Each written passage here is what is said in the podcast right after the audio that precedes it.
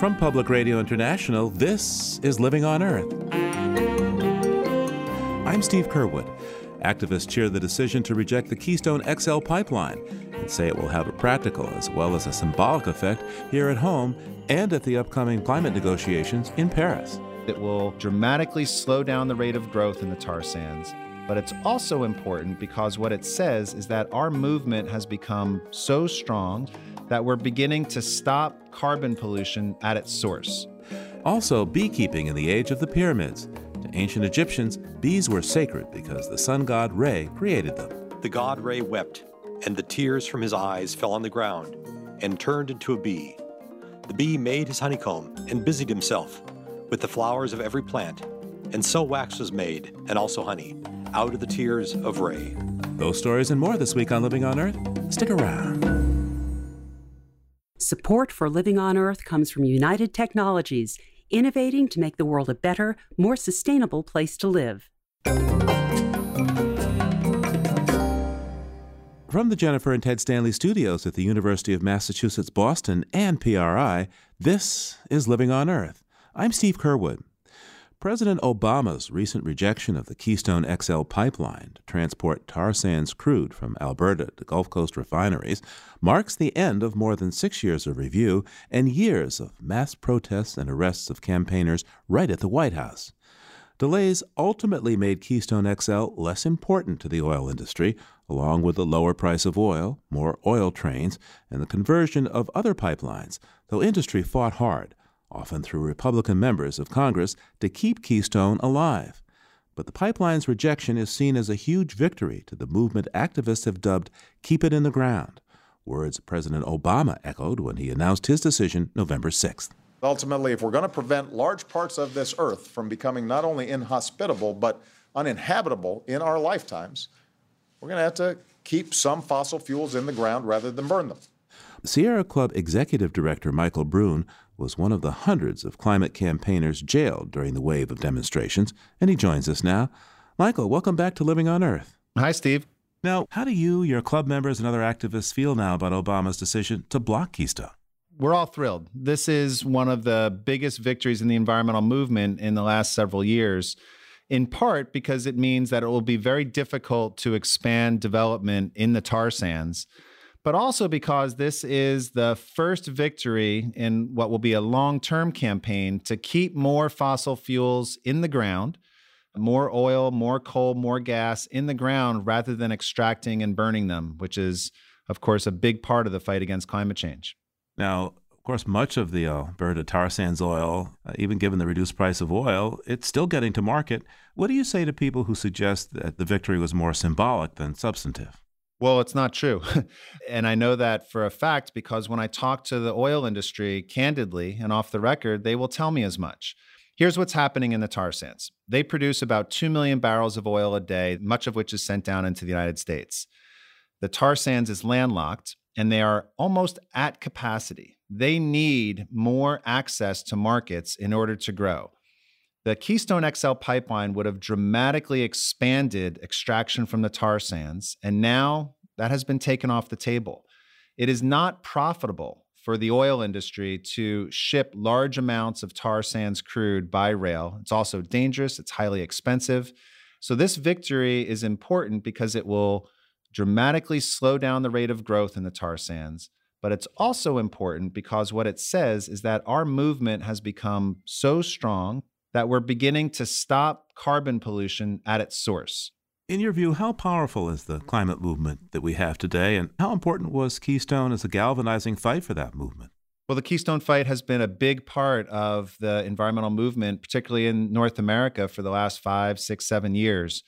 But it's really just a part of the movement. We have become big enough and broad enough that we have seen tremendous progress on a number of fronts.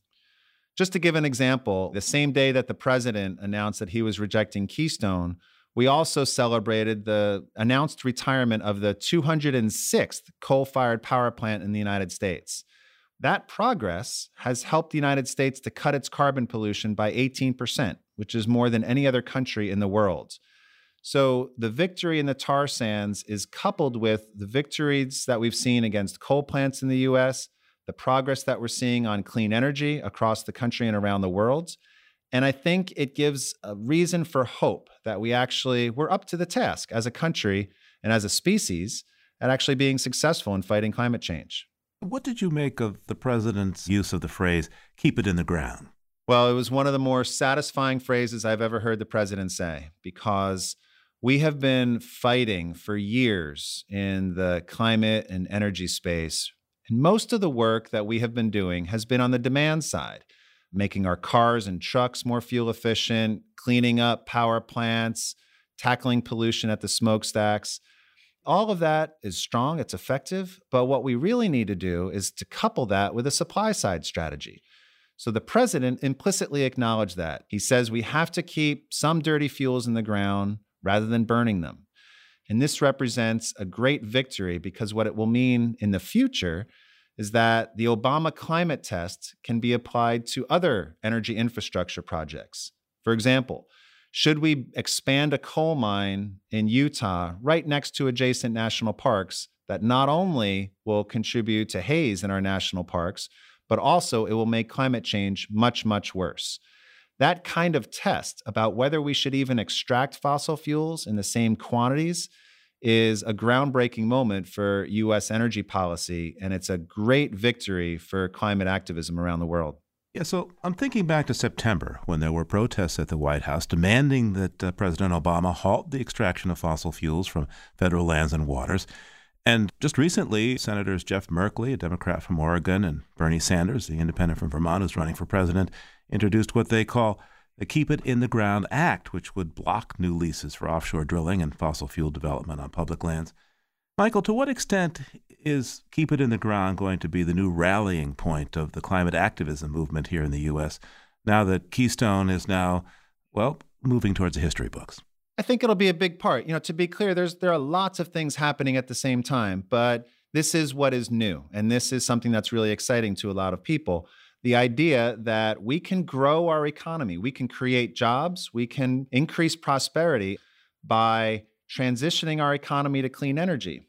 We don't have to expand mining on taxpayer owned lands when solar and wind will do a better job. We don't have to frack or drill for oil and gas on, again, public lands when we know that investing in energy storage, advanced batteries, electric vehicles will create more jobs, it'll clean up our air and water, and it'll stimulate our economy even more. How likely is it that a Keep It in the Ground Act, a law cutting off fossil fuel extraction from public property, could get through this or even the next Congress, do you think? I'm very hopeful for this strategy. I think that what you'll see over the next few years is an increased level of engagement from federal agencies, so the Department of the Interior in particular, but also the Department of Energy, Department of Agriculture, the White House itself, that begins to look at new coal, oil, and gas proposals, new leases, with an increased amount of skepticism. And in terms of a bill being passed, we have an obvious obstacle right now in which much of the Republican Party doesn't even acknowledge that climate change exists, rarely acknowledges the economic benefits of clean energy, and we have to find a way to break through that. Back in the civil rights days, the sit in at a particular lunch counter that resulted in arrests and then perhaps the desegregation of that lunch counter didn't guarantee that the other lunch counters were going to be desegregated, and people had to go to jail again and again and again. Given the length of time it might take for Congress to get its head wrapped around this, how soon are you planning to get arrested to protest the leasing of federal lands for fossil fuel extraction? And when do you think the new phase of this movement catches fire? Look, I will engage in peaceful civil disobedience anytime that I think it will be effective at accelerating our transition to a clean energy economy. So if I need to participate in civil disobedience to protect the red rock canyons of Utah, or to stop fracking in California or to show that clean energy will do a much better job, then I'm happy to participate in that. You know, a couple of years ago, I was with my wife and our kids on the National Mall in Washington, D.C. And at the American History Museum, there was a display of the Woolworths counter where some of the first sit ins took place at the Civil Rights Museum. And I remember my daughter was about seven years old at the time. And I talked with her about the civil rights movement and the fact that African Americans were not allowed to sit at the lunch counter and buy lunch. And she thought that that was insane. She thought it was absurd. She couldn't believe that people would have to get arrested to protest a law that was so unjust. And I think that if you look at where we are today in 2015, it is crazy that we are fracking in our watersheds and near our national parks. We are so dependent on fossil fuels that it threatens the stability of our climate. And if it takes civil disobedience to accelerate the rate at which we're addressing this problem or to advance solutions, then it is an easy decision to participate in such an action. And I would be proud to do so on behalf of the Sierra Club once again. Looking ahead now to the climate summit that opens in Paris at the end of this month, how important do you think the president's rejection of Keystone was for U.S. credibility at the negotiating table there? The president's rejection just a few weeks before the climate summit opens in Paris is critical. It shows that the U.S. is committed, that we are sincere, and we are unwavering in our determination to not just hit the goals that we've set out in this country to cut carbon pollution, but that we expect to exceed those goals and lead other countries around the world in transitioning to clean energy. The president has taken a lot of actions over the last seven years to make our cars and trucks more fuel efficient, to replace dirty coal plants with clean energy. But his announcement on Keystone shows that he's also willing to take actions to make sure that fossil fuels stay in the ground. And that is a huge victory for what we're trying to achieve in Paris. Michael Brune is the executive director of the Sierra Club. Michael, thanks so much for speaking with us today. Thank you, Steve. It's good to talk with you again. Well, the president's decision to nix the Keystone XL pipeline comes against the backdrop of somewhat contradictory moves by his administration when it comes to fossil fuel policy. And those contradictions set commentator Derrick Jackson thinking. Actions at home give hope that the United States finally intends to be a world climate leader abroad. Last month, the Obama administration canceled Arctic offshore oil leases through 2017. This was after Shell gave up operations in the Chukchi Sea, having blown $7 billion to find very little oil. Then came the decision by the president to cancel the Keystone XL pipeline because he said approving it would have undercut America's leadership to reduce greenhouse gas emissions, and we must leave some fossil fuels in the ground. To be sure, the administration's decisions are mixed. Shell's Arctic cancellation actually bailed out the White House, which approved the drilling as part of its all of the above energy strategy, a strategy that included a recent oil and gas drilling permit on Alaska's National Petroleum Reserve. Despite the reserve's ecological significance for caribou, migratory birds, and grizzly bears, the government says the new operation will provide additional economic security for Alaskans as well as a new source of oil for the Trans Alaska Pipeline System. That came as sort of a consolation prize for Alaska Governor Bill Walker. With native coastal communities losing land to rising seas, Walker recently claimed that the best way to pay to relocate those villages is to drill for more oil. In a state with no sales or income tax that derives 90% of its revenues from oil, Walker knows only one way to generate cash drill, baby, drill. Such thinking is now trumped by the urgency of climate change. As Obama said in canceling Keystone, it is time to put aside the old rules that America cannot promote economic growth and protect the environment at the same time. He boasted that the nation's transition to a clean energy economy is happening faster than many anticipated. But he and his successor in the White House could accelerate that transition by going farther. Not only should the pause on offshore leases become a permanent prohibition, the government should give out no new permits in Alaska, the Atlantic, or on any public lands. The nation should instead accelerate its investments in solar and bring online more projects, such as the newly proposed 100 turbine offshore wind farm south of Martha's Vineyard. The United States, with its massive environmental footprint, is late to the game on climate change, but it is not too late. With the decisions on Arctic oil leases and Keystone, this nation is finally becoming the Bigfoot it needs to be in Paris. Commentator Derrick Jackson.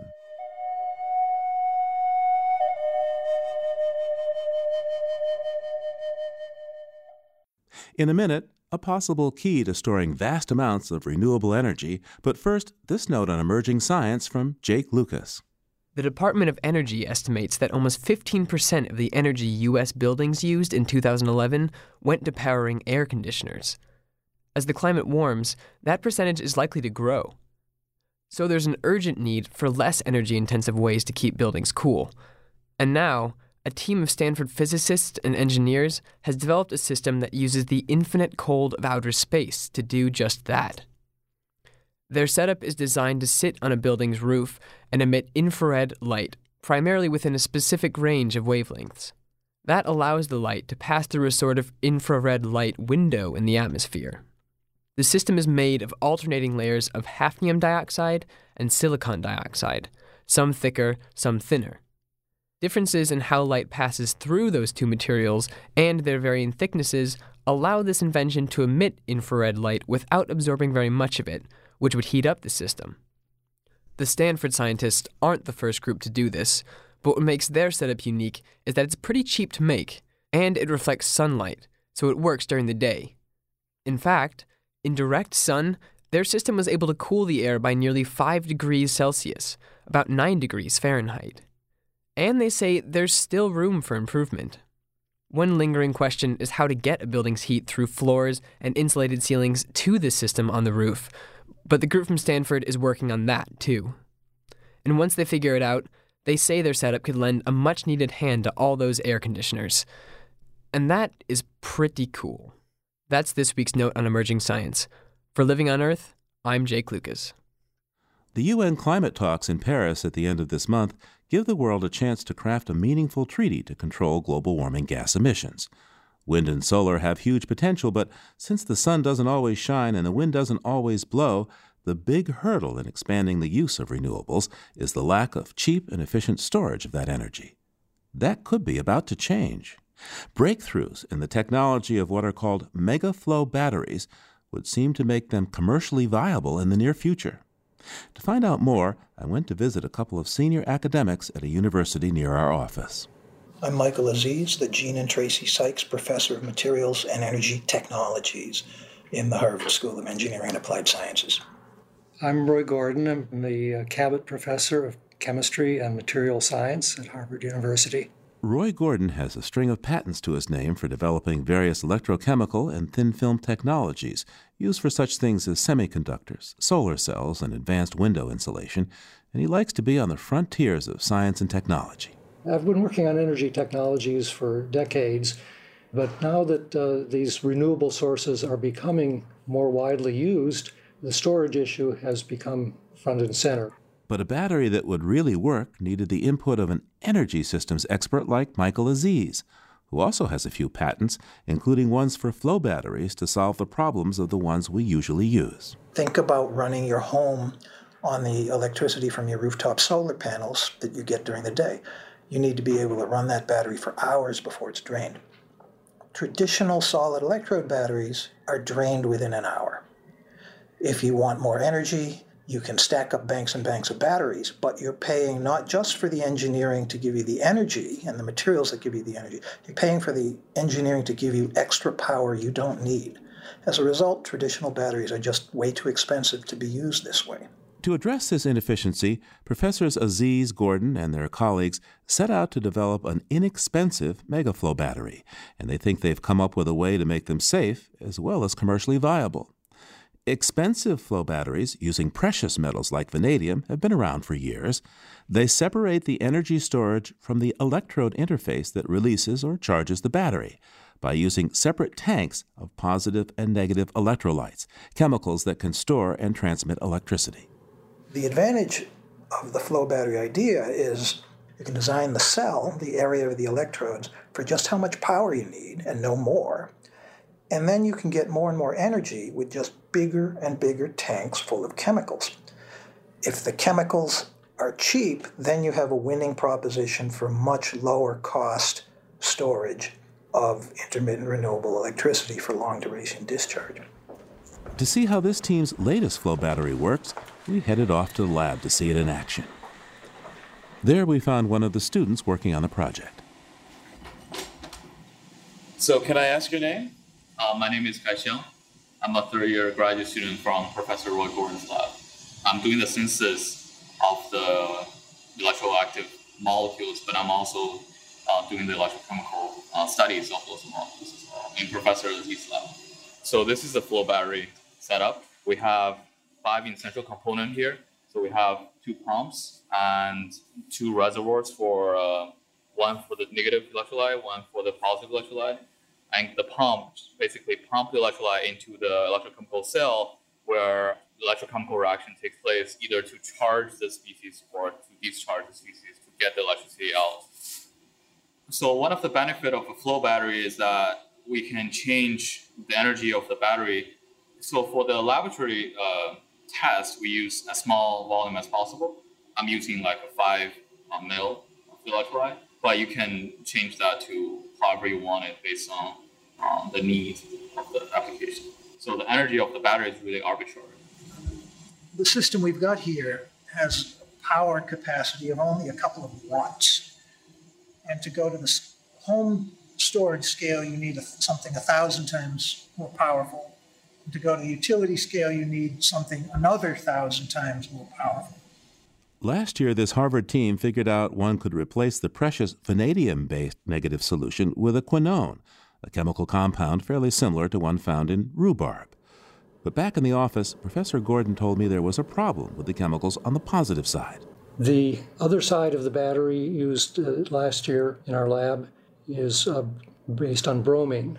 Bromine is a toxic and corrosive material, so that's not something you'd want to have in tanks in your basement. But we replaced that with a new uh, chemical that is much safer. It's actually a food additive, uh, a ferrocyanide. Now, cyanide sounds scary and dangerous, but this is not poisonous. So we think this is safe to have in your home, your basement, or in your neighborhood. But there was still a problem. This safer chemical for the positive side prefers an alkaline rather than the acidic environment that was used for the earlier battery. But it didn't take long, said Professor Aziz, for another member of the team to find an answer. The postdoc who was working on our project, Mike Marshak, who's now an assistant professor of chemistry at the University of Colorado, he noticed that the quinones could also be made to be soluble in alkaline solution, and that opened up the world of alkaline electrochemistry as well. The ferrocyanide was a well known positive electrode material that's safe and stable in alkaline solution.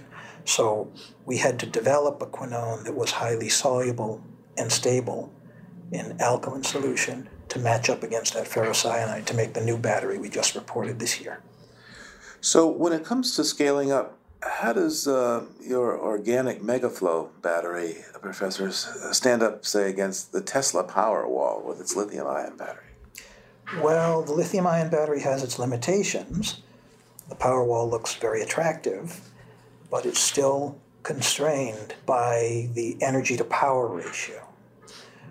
It's, of course, much further advanced than our flow battery at this point. Our battery is still a little baby in my lab, and so it's a bit hard to compare.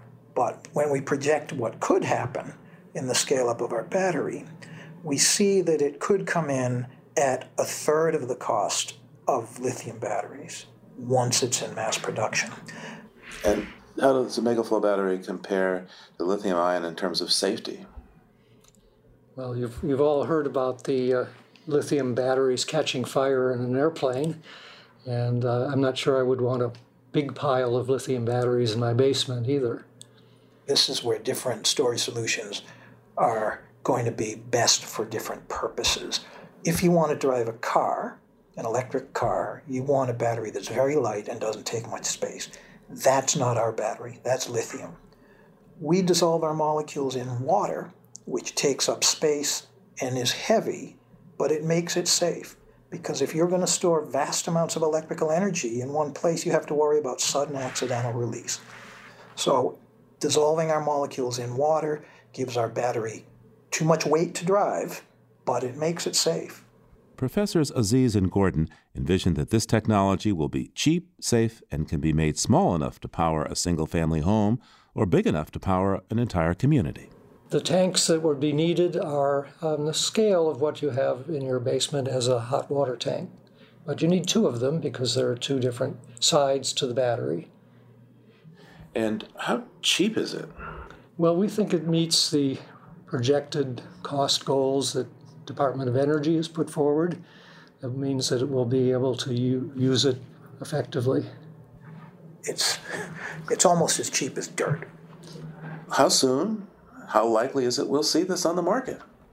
It's probably three years before there are commercial systems ready for scale because you have to design, build, test, fail, figure out what went wrong, fix it, redesign, build, succeed, and then go up to the next scale.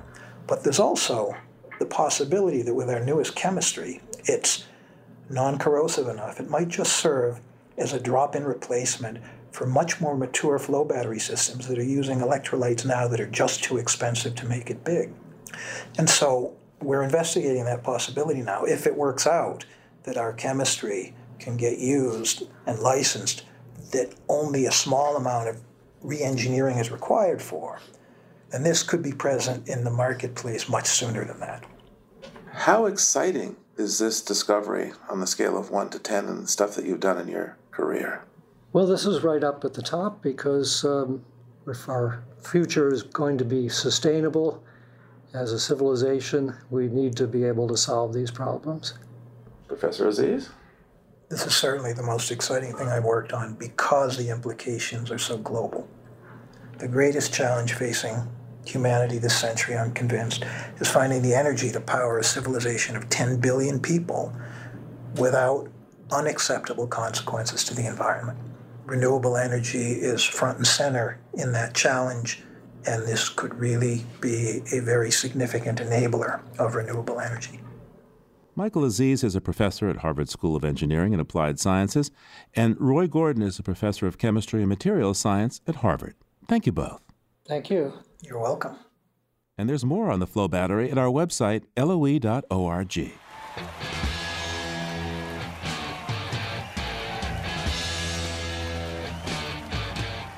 Time now to check in with Peter Dykstra and check out news lurking beyond the headlines. Peter's with environmental health news at ehn.org and thedailyclimate.org and joins us now from Washington, D.C. Hi there, Peter. Well, hi, Steve. One of the most interesting reports I saw this past week was from a cable TV network where you just don't expect to see deep quality news on science, environment, and health risks. Would that be what, the Home Shopping Network? E, maybe the Lifetime channel? Well, it could be, but in this case, no. It's ESPN, which normally brings us a mind numbing cavalcade of sports on multiple networks. Last week, they gave us some solid journalism on a potential but unproven risk from artificial turf on thousands of school and youth sports athletic fields throughout the U.S. It's a story not just about risk, but also one with some deep irony. Okay, let's start with the irony. Well, artificial playing surfaces have been around for half a century. The original AstroTurf was called AstroTurf because it was first installed in the Houston Astrodome, since real grass doesn't do well indoors. Over the years, they've improved artificial surfaces, and for the last couple of decades, they often use crumb rubber, ground up old tires that simulate dirt. Everybody thought it was a win win. Find a better way to get rid of old tires on fields that are more durable than real grass and don't need to be watered and mowed all the time, right? Right, but? But there's concern that the artificial rubber from tires contains some hazardous chemicals. Prior studies have not revealed a risk, but several new efforts are underway. The Consumer Product Safety Commission declared crumb rubber fields to be safe in 2008, but earlier this year they removed their blessing in favor of a neutral position on safety.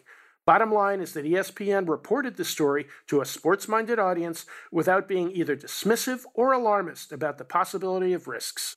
And I guess we'll see if a literal turf war erupts. What's next? Well, as a society, we're not always all that good at thinking about the future, but for the people who lose sleep thinking about future stuff, you know what one of the biggest concerns is? Well, I'm guessing you're going to say climate change, but maybe you have something else in mind? Yep, often related to climate change, but probably just as important where and how we're going to get our drinking water. Every option has its environmental risks building dams and reservoirs, drawing down aquifers, and more. So, as populations grow and options dwindle while epic droughts seem more common, cities are turning to projects like the billion dollar seawater desalination project near San Diego. It's only the second major desalination plant in the US, and the first one near Tampa has been open for eight years, but to mixed reviews. In some parts of the world, desalination is more of an only resort rather than a last resort, dry Caribbean islands like Aruba and Curacao, and of course the Middle East, where the largest seawater conversion plant produces five times the volume of drinkable water that the San Diego plant will when it opens next year. Now, we've reported on desalination before. Uh, isn't there some baggage associated with making drinking water from seawater?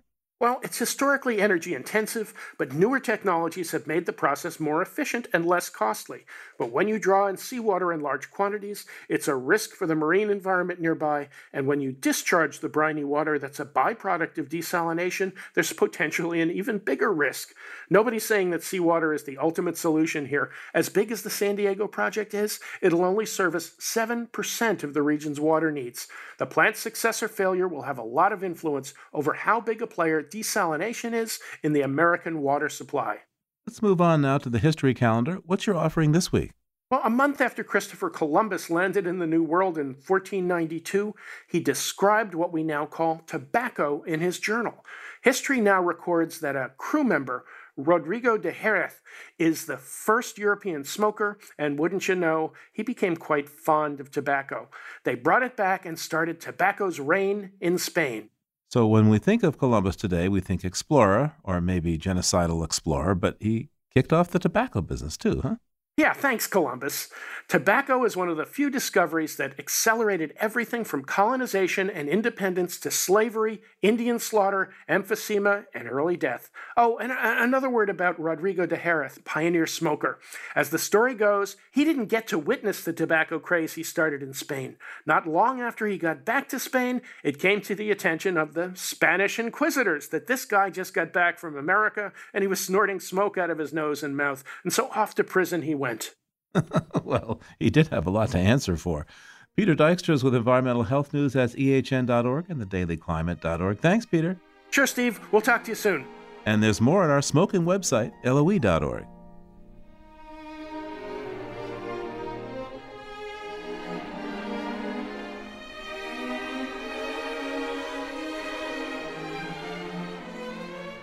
Coming up, lots of buzz about ancient and modern bees. That's just ahead on Living on Earth. Stay tuned.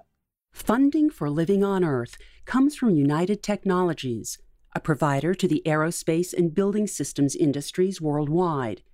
UTC Building and Industrial Systems provides building technologies and supplies container refrigeration systems that transport and preserve food and medicine with brands such as Otis, Carrier, Chubb, Edwards, and Kidde.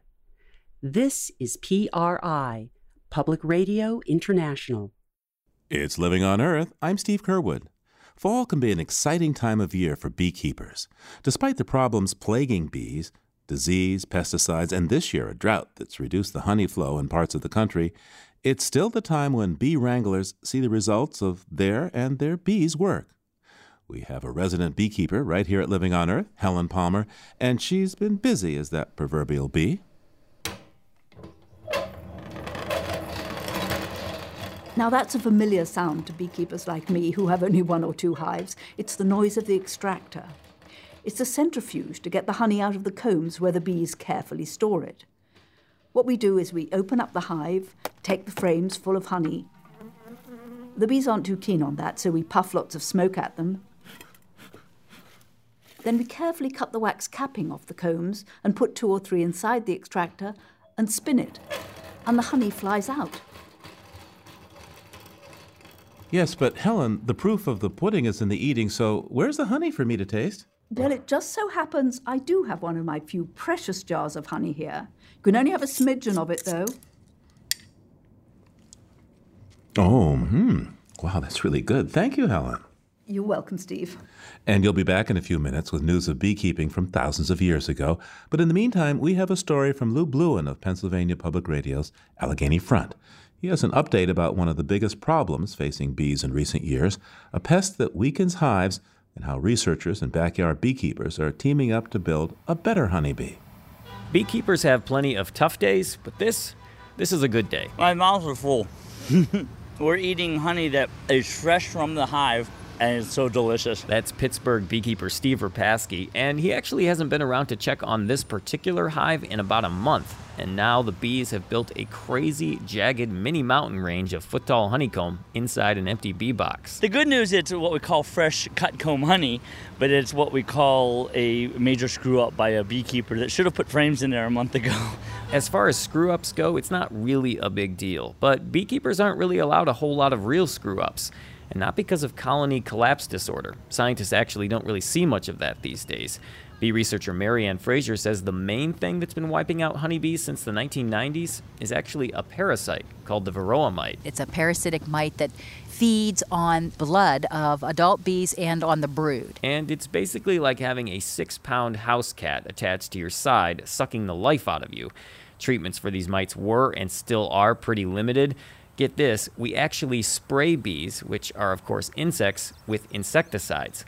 The hope is we'll kill the mites, but not the bees. The approach has worked well enough to at least give colonies a fighting chance, but out on a farm in western Pennsylvania, beekeepers are trying a new approach. Let's go light a smoker here and we'll look at some bees. This is commercial bee breeder Jeff Berta.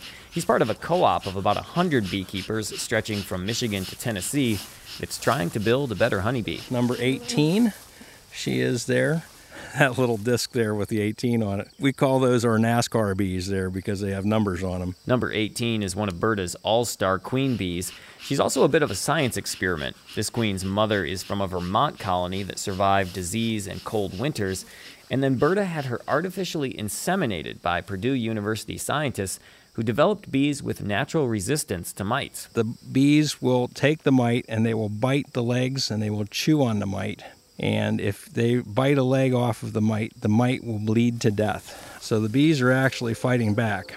That's the type of genetic line that we're after right now. So now, with every egg number 18 lays, she passes on those leg biting behaviors, making a colony that can rid itself of mites naturally with no help from pesticides.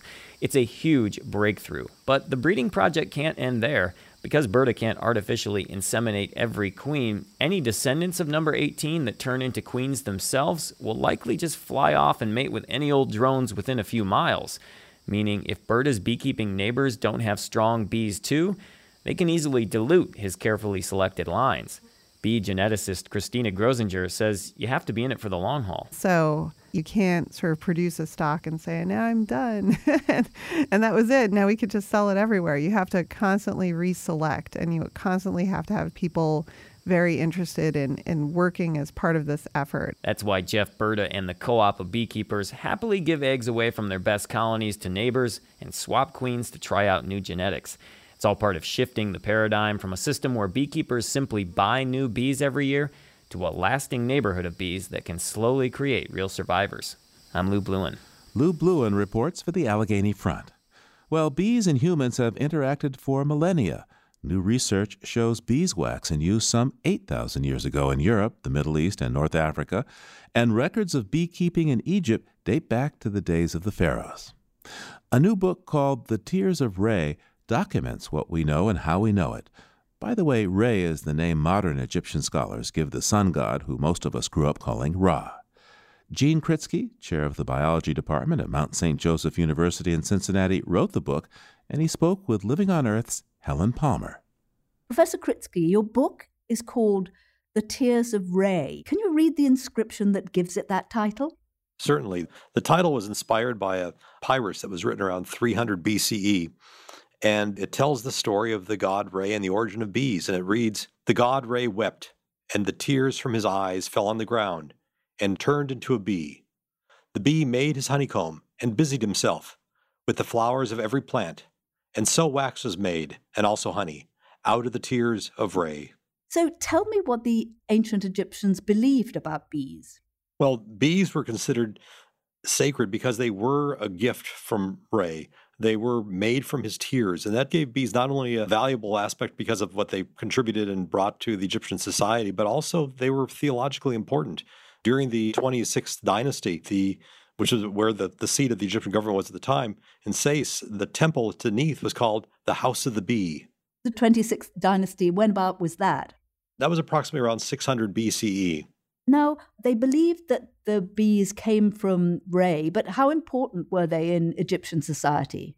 Bees were incredibly important in the sense that the oldest honeybee hieroglyph goes back to just shy of 3000 BCE. So it was a very ancient symbol in the Egyptian writings. But even in the Old Kingdom, beekeeping was an important activity. It was organized by the state.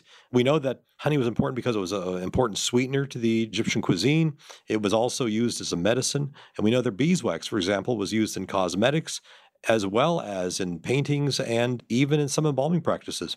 Well, we know, of course, that honey is a very powerful antiseptic now. I presume they didn't know of that value of it, but you say it was used as a medicine. Do we know how? Yes, it was. In fact, they would use honey for cuts and for burns. But of the 900 some odd prescriptions I found in some of the various medical papyri, close to 500 of them included honey as one of the ingredients. They used honey as a way of making the medicine taste a little sweeter, but it also, as you pointed out, had antibacterial properties, which also uh, probably some included medicinal value to the concoctions. Of course, we're talking about a period of time when, I mean, there wasn't sugarcane, there wasn't sugar beets. So there presumably wasn't any other main source of sweetener apart from honey and maybe fruit. That's correct. Indeed, it was a, a, very expensive commodity in the ancient Egypt, and usually only the higher classes and parts of the royal court, for example, would have enjoyed honey. How do we know it was expensive? Well, we know that on a number of papyri and that talk about what were the rations given to various workers, we know that people who, for example, worked directly with the pharaoh would receive an allotment of honey daily, but the laborers did not. Is there any way of having an objective, sort of like money value of it? Do we have any clue about that? Well, one of the things that's really, I think, really interesting about ancient Egypt is their economy was not currency based like ours. Their entire economy was based on almost like a barter economy. It was based on a concept of the deben, and that's a quantity of copper which could be used to make a certain size vessel. And they didn't carry around pieces of this copper. Instead, if you were to be paid, let's say, two bags of grain for a day's work, and the person paying you didn't have the grain, he or she could pay you with an equivalent value of another commodity. It could be honey, it could be beer, it could be something like that. But they had a very complex understanding of the comparative value of various things that were needed for uh, daily life. In your book, you have some wonderful pictures of cave paintings and papyri that show honey. It was also used as a kind of tribute from the various provinces to the pharaoh. Oh, definitely. In the tomb of Rekhmire, you'll find a whole series of rela- of paintings that show tribute being paid in the form of honey. So, how much can we read into what the hieroglyphs tell us about bees? Well, the Egyptian hieroglyphic language was, was quite complex compared to ours. In addition to having consonants like we have with our alphabet, for example, they had over 700 hieroglyphic symbols. And the honeybee hieroglyph could represent, with a certain notation, to mean a bee, the actual insect, but it also formed the syllable bit. So if it was part of the royal titulary, which was Nezubiti, that would mean the king of Upper and Lower Egypt and represented the Delta or Lower Egypt region of the country. It's also used in the word for honey. It's also used in the word for beekeeper. And symbolized, in the case for the word for beekeeper, you have a laborer next to a honeybee with the consonant for the T, and that basically symbolized the occupation for the beekeeper. Describe to me what the ancient Egyptians' hives were like, because they're quite different from the kind of hives we have today. Oh, they certainly were quite amazing. They were they were these horizontal tube hives. They were made out of mud that was dried into a large cylinder and then stacked on top of each other. Very similar to in uh, structure to the hives that we still see used in Azerbaijan and Iran, for example. Do we have any real understanding of exactly how they practiced beekeeping? Can you say to me, if I were an Egyptian beekeeper, what would I be doing on a daily basis or on a monthly basis? Well, we don't have any real evidence of how they actually kept their bees, but there are some practices that we can discern from the temple and tomb paintings. We know, of course, they used horizontal hives, but in one of the hives, the oldest one from 2450 BCE, we actually see the beekeeper holding something to his face and it's right up against the opening of the hive. The hieroglyph above it means to weaken or to slacken or to emit a sound. And that's been interpreted as smoking bees, which is a way of quieting bees, or it may be calling the bees. One of the things the traditional Egyptian beekeepers practiced, they would call the queen, who'd make a little sound, and the queen would respond. And that would tell them if there was a queen ready to emerge or what was the status inside the hive. If that was the case, then their beekeeping was much more sophisticated than we can appreciate. Once they got the honey, we have a, uh, a painting that shows them removing round honeycomb from these horizontal hives. The honeycomb was crushed and then placed into containers. And there's a subdiscipline called experimental archaeology. So, of course, I had to do this. I took honeycomb and I crushed it and I put it in a container in hot sun, and the beeswax floated at the top, and the honey stayed below the beeswax. And in one of the release, we actually see one of the beekeepers holding a vessel that has a spout coming from not the top of the vessel, but from the middle or towards the bottom, much like a gravy separator a fat separator you use for making gravy. And that may be one way they could have decanted off a lot of the honey and not getting a lot of the wax mixed in with it. Once they had the honey separated from the wax, they would seal it in jars. In the Old Kingdom, these jars were large and round. In the New Kingdom, we see these sort of almost diamond shaped vessels that were like two bowls with the bottom bowl filled with honey and then a ring of wax along the middle and then another bowl on top. And that was the typical container that was used to uh, hold the honey. Now, you say they not only used the honey, they also made use of the wax. Tell me a bit more about how they used the wax. We know that wax was used in cosmetics. For example, they wore wigs and they would keep the curls in the wigs in place by using beeswax. Uh, we have evidence of beeswax being found in a very thin layer on some mummies, so it was used as a, as a that way, but wasn't going to be prevalent enough for in a broader context. But beeswax was also important as a wonderful magical substance. Beeswax, when it burns, it burns with a very bright light. It also doesn't leave any ash. Moreover, if you put beeswax in the hot Egyptian sun, it will start to change a little, it'll get a little molten like, a little liquidy. And so all these tied in with their solar theology would have been important to the Egyptians. And so they had a number of ways that you could take beeswax carvings, for example, if you wanted to ward off evil by taking a hippopotamus, for example, and carving it into in beeswax and then igniting it and burning it away. That would be one some kind of magic that would help form a protective spell, for example. Wow. So you are, I know, a beekeeper yourself. Do you feel kinship with these ancient Egyptians and, and their beekeeping? Oh, I really do. There's something, if anybody out there has not kept bees, or if they have kept bees, they'll know what this is like. Of course, Western beekeeping, we're wearing the veil, the protective gear, and it sort of limits your peripheral vision. You've got your smoker going. And when you open up that hive, and you smell the sweet smell of the honey and the honeycomb. And if when you get really at one with your bees, you don't use gloves anymore it's almost like a Tai Chi. You're carefully moving the frames around so the bees don't get alarmed and don't sting you and so on. To me, it's a very ancient occupation because it goes back to ancient Egypt, obviously. But there's something that's a kinship with us and humans and bees that I find very alluring. Now, so far as we know, they didn't have some of the problems that beekeepers have today. And I know that you are actually working on bees and some of the problems of them in, in your current research. Can you tell me a little about that? Certainly. Uh, I'm working in association with Dr. Andrew Rasmussen. He's our microbiologist here at Mount St. Joseph University, looking at the impact of fungicide contaminated beeswax foundation, which is used to actually give the bees a little bit of a head start when we start a new hive. So we're going out and we're seeing what flowers are the bees visiting we're sampling those flowers for natural yeasts and fungi, and we're intercepting the bees with their pollen balls as they're entering the beehive to get the pollen balls. And then we're going into the hive itself to sample what the pollen is doing in the hive. The bee basically inoculates that pollen with yeasts, which ferments the pollen into what we call bee bread, which is called bee bread because it actually smells like bread dough. And that fermentation that these yeasts do on the pollen helps convert it into the bee bread, which the bees use as a food product. Typically, when people are making new frames, they put in a wax foundation, which is shaped like a honeycomb, so that tells the bees where to actually build out the walls. Are you saying that this foundation that all of us who are beekeepers buy and put into the hive is already contaminated with fungicide? Yes, uh, recent papers have shown that close to, not all, this foundation that's being manufactured now has fungicide already present in that wax. And this may be a contributing factor to some of the bee health problems because the bees aren't getting the same nutrition they normally get if indeed the natural yeasts are not present. And that's what we're trying to find out with our research. We're trying to see do these yeasts that we're finding on the flowers that we find in the pollen balls, how long are they still surviving in the honeycomb as the pollen is converted to bee bread? Wow. That's really interesting. I didn't know about the fungicides on the foundation. And it's not just fungicides. There's insecticides in, the, in some of the wax as well. So it's uh, it's the number of laboratories around the United States and, and Europe that are looking at this question because it's it's it's rather critical because bees are important to our life.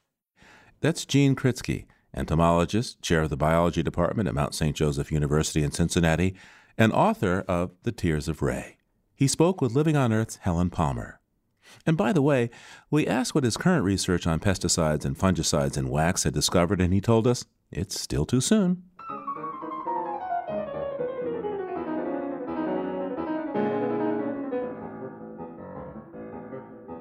Living on Earth is produced by the World Media Foundation and brought to you from the campus of the University of Massachusetts, Boston, in association with its School for the Environment, developing the next generation of environmental leaders. Our crew includes Naomi Arenberg, Bobby Bascomb, Emmett Fitzgerald, Lauren Hinkel, Helen Palmer, Adelaide Chen, Jenni Doering, John Duff, and Jennifer Marquis. Tom Tiger engineered our show with help from Jake Rego and Noel Flatt. Allison Lirish composed our themes. You can find us anytime at LOE.org and like us, please, on our Facebook page. It's PRI's Living on Earth. And we tweet from at Living on Earth. I'm Steve Curwood. Thanks for listening. Funding for Living on Earth comes from the Grantham Foundation for the Protection of the Environment, supporting strategic communication and collaboration in solving the world's most pressing environmental problems. Support also comes from the Kendeda Fund and Trinity University Press, publisher of Moral Ground Ethical Action for a Planet in Peril. 80 visionaries who agree with Pope Francis. Climate change is a moral issue for each of us. tupress.org. And Gilman Ordway for coverage of conservation and environmental change. PRI, Public Radio International.